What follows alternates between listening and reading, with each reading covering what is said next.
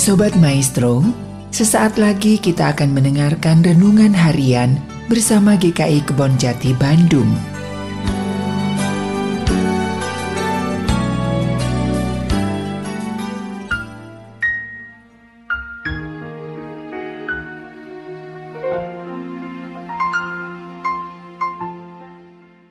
Selamat pagi Bapak Ibu sekalian yang dikasih oleh Tuhan Yesus Kristus. Renungan kita pada hari ini diambilkan dari kitab Matius 5 ayat 38 sampai 42. Bapak Ibu sekalian tidak ada manusia yang terbebas dari sebuah situasi krisis dan sulit dalam hubungan antar manusia. Suami dengan istri, anak dengan orang tua, menantu dengan mertua, teman dengan teman, sahabat dengan sahabat, mereka bisa saja mengalami sebuah situasi krisis dalam hubungan. Apalagi antar orang yang tidak terlalu dikenal, antar orang yang kepadanya kita menaruh rasa tidak suka, kepada orang yang daripadanya hidup kita dibuat mengalami rasa marah, menderita, dirugikan, direndahkan. Di tengah situasi dan krisis yang terjadi dalam hubungan dengan sesama, terpikirkah oleh kita untuk tetap mempertahankan hakikat kita sebagai cahaya kebenaran, garam, dan terang dunia? Seberapa besar ruang dan peluang dalam diri kita untuk menghalau kegelapan dari krisis yang terjadi melalui hakikat diri sebagai garam dan terang sehingga kita tidak melakukan pembalasan, sekalipun mungkin mengalami kemarahan, kekecewaan, ketidakadilan, ketakutan, merasa direndahkan. Matius 5 ayat 38 sampai 42 sebagaimana yang menjadi renungan harian kita pada hari ini mengatakan, "Kamu telah mendengar firman, mata ganti mata dan gigi ganti gigi." Tetapi aku berkata kepadamu, janganlah kamu melawan orang yang berbuat jahat kepadamu, melainkan siapa pun yang menampar pipi kananmu, berilah juga kepadanya pipi kirimu. Dan kepada orang yang hendak mengadukan engkau karena mengingini bajumu, serahkanlah juga jubahmu.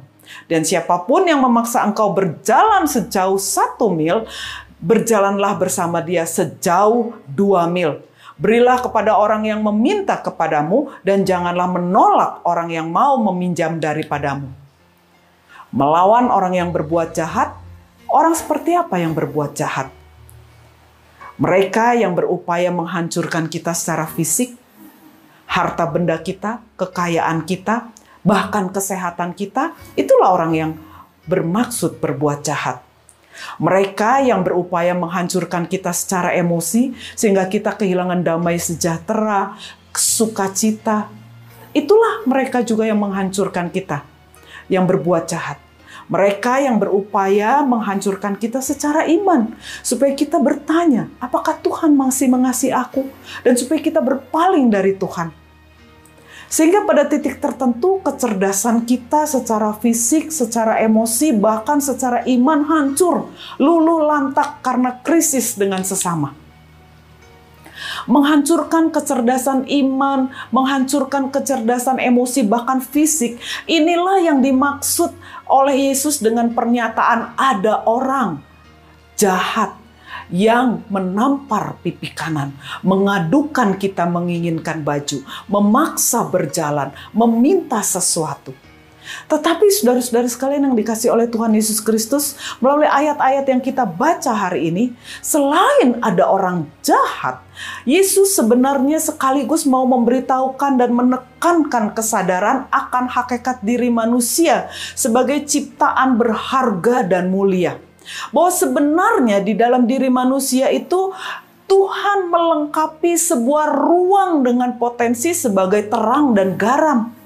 Dan orang yang bermaksud berbuat jahat adalah justru peluang untuk manusia menunjukkan bahwa dia mulia dan berharga, serta potensi besar dalam dirinya sebagai terang dan garam sangat mungkin berfungsi dan difungsikan untuk mengatasi dan mengalahkan kejahatan.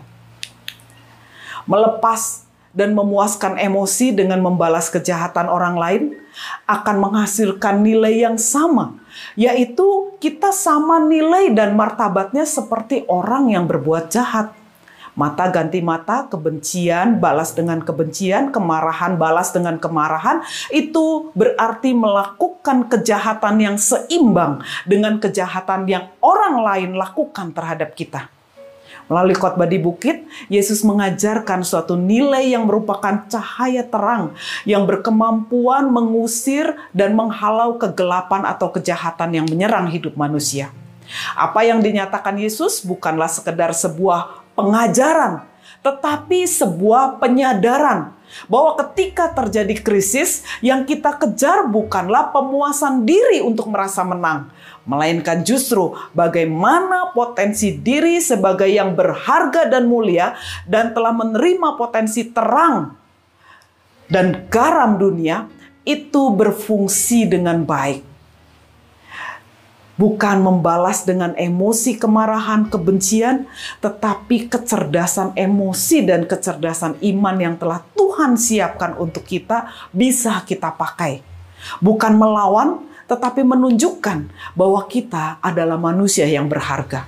Karena itu ayat 39 dalam terjemahan bahasa Indonesia sehari-hari dikatakan, "Tetapi sekarang aku berkata kepadamu, jangan membalas dendam terhadap orang yang berbuat jahat terhadapmu." Mengapa Yesus mengatakan jangan membalas dendam? Karena membalas dendam tidak akan membuat potensi diri kita yang berharga mendapat ruang dan peluang untuk bercahaya dalam kegelapan. Tidak membalas dendam, saudara-saudara sekalian, bukan berarti kita memendam dan menekan saja kemarahan sehingga membuat kita tertekan atau stres atau depresi, merasa sebagai orang yang tidak berdaya dan tidak berharga. Karena menekan kemarahan dan kebencian sehingga kita stres bahkan depresi sama juga dengan membuat kegelapan menetap dalam hidup kita. Lalu kalau seseorang terus berbuat jahat terhadap kita bagaimana?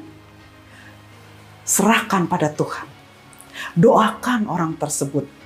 Yakinlah Tuhan akan berperkara. Dalam kitab Mazmur 7 ayat 15 dan 35 ayat 7 dikatakan siapa menggali lobang atau memasang jaring bagi sesamanya, mereka akan jatuh dan terjaring sendiri. Dalam Yesaya 33 ayat 22 dikatakan, sebab Tuhan adalah hakim kita. Tuhan adalah raja kita. Dia akan menyelamatkan kita. Jadi Bapak Ibu sekalian apa resepnya supaya kita tidak membalas dendam terhadap kejahatan? Saya tidak punya. Tetapi Bapak Ibu sekalian, Yesus punya. Karena itu dia mengajarkannya pada ucapan bahagia Matius 5 ayat 3 sampai 12 yang sudah kita dengarkan melalui renungan harian yang sudah lalu. Itulah resep meramu kecerdasan emosi dan kecerdasan iman. Setiap kita bertanggung jawab untuk mewujudkan resep tersebut menjadi sebuah sajian yang cahayanya berpendar mengalahkan kegelapan. Tuhan memberkati.